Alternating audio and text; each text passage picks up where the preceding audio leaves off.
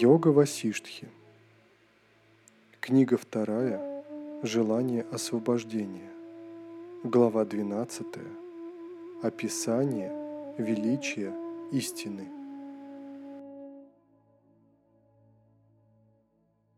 Васиштха сказал, «О Рагхава, мне известно, ты достойный, полный мудрости и знаешь, о чем ведется речь, и потому с тобой я говорю с почтением. Раджас и Тамас устранив, в чистую сатву погрузившись, ум в атман поместив, будь готов знание услышать. У тебя наличествует все множество благих качеств вопрошающего, а во мне благие качества наставляющего, как драгоценности и шри в океане. Ты достиг отречения и развлечения, о сын, рожденный из непривязанности. Так лунный камень появляется и растет в потоках нежных лунных лучей.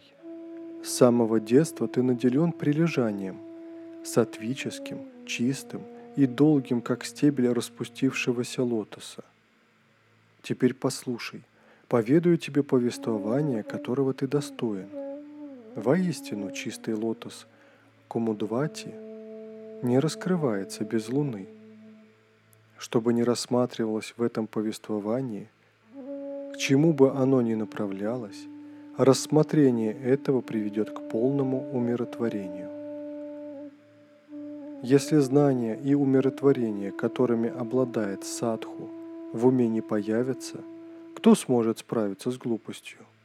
Достигнув высшего, Растворяются все в уме колебания, подобно тому, как плавятся гор каменистой вершины, соприкоснувшись с сонмом солнца в конце кальпы. О Рама! Отравившись ядом сансары, йогин лишь Гаруда мантры исцелиться может. И эта йога от общения со святыми и размышления над писаниями. Ведь знание высшей реальности есть мантра – его обрести следует. Необходимо различать, что все страдания происходят от собственных поступков. Понявший это, ни на кого не смотрит непочтительно.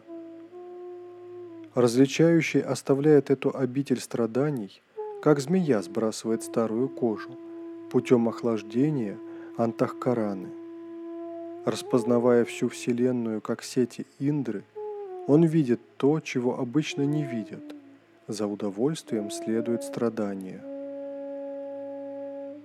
Привязанность к сансаре, как змея кусает, как меч сечет, как копье пронзает, связывает, как веревка, жжет, как огонь, как ночь слепит, бессильными делает и неподвижным, как камень, уносит знания, устойчивость, уничтожает, сталкивает в колодец слепого заблуждения. Нет страдания, которое не настигло бы стареющего от страстей сансарина. Увы, плодами сансары, отравившись, излечиться трудно.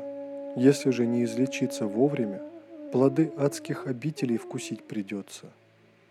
А там поджидают ужасные страдания, поедание песка, ранение сотнями мечей, с гор падения, придавливание камнями, сжигание огнем и страдание от холода, расчленение тела, порезы острыми листьями деревьев и поедание червями, падение в горячие потоки лавы, летний зной, громовые потоки стрел, отрубание головы и удушение, а за счастье там тяжелый, тупой сон.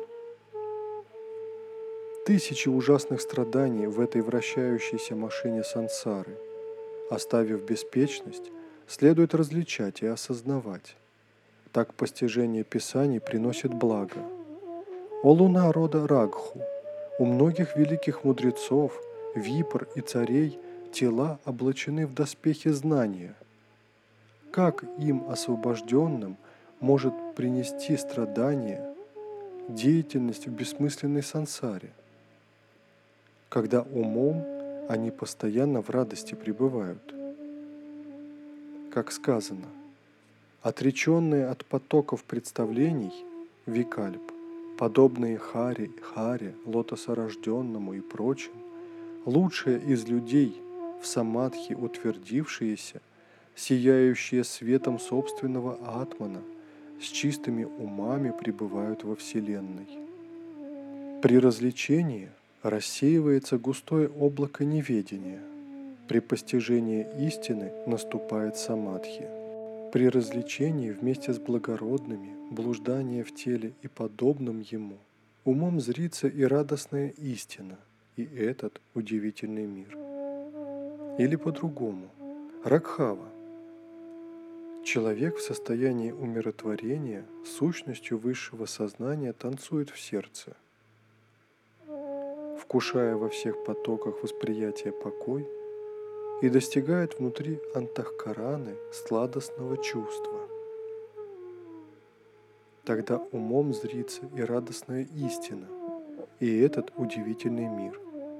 Или иначе, зная, что тело – неодушевленная повозка, чувство лошади в упряжке, дыхание – ветер, освежающий ездока, устремленного к чувственным наслаждениям – оно движется во Вселенной безупречно.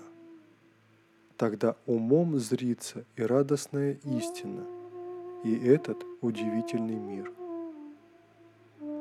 Такова Великой Васиштхарамаяне, сочиненной в Альмике, в разделе «Желание освобождения», 12 глава, именуемая «Описание величия истины».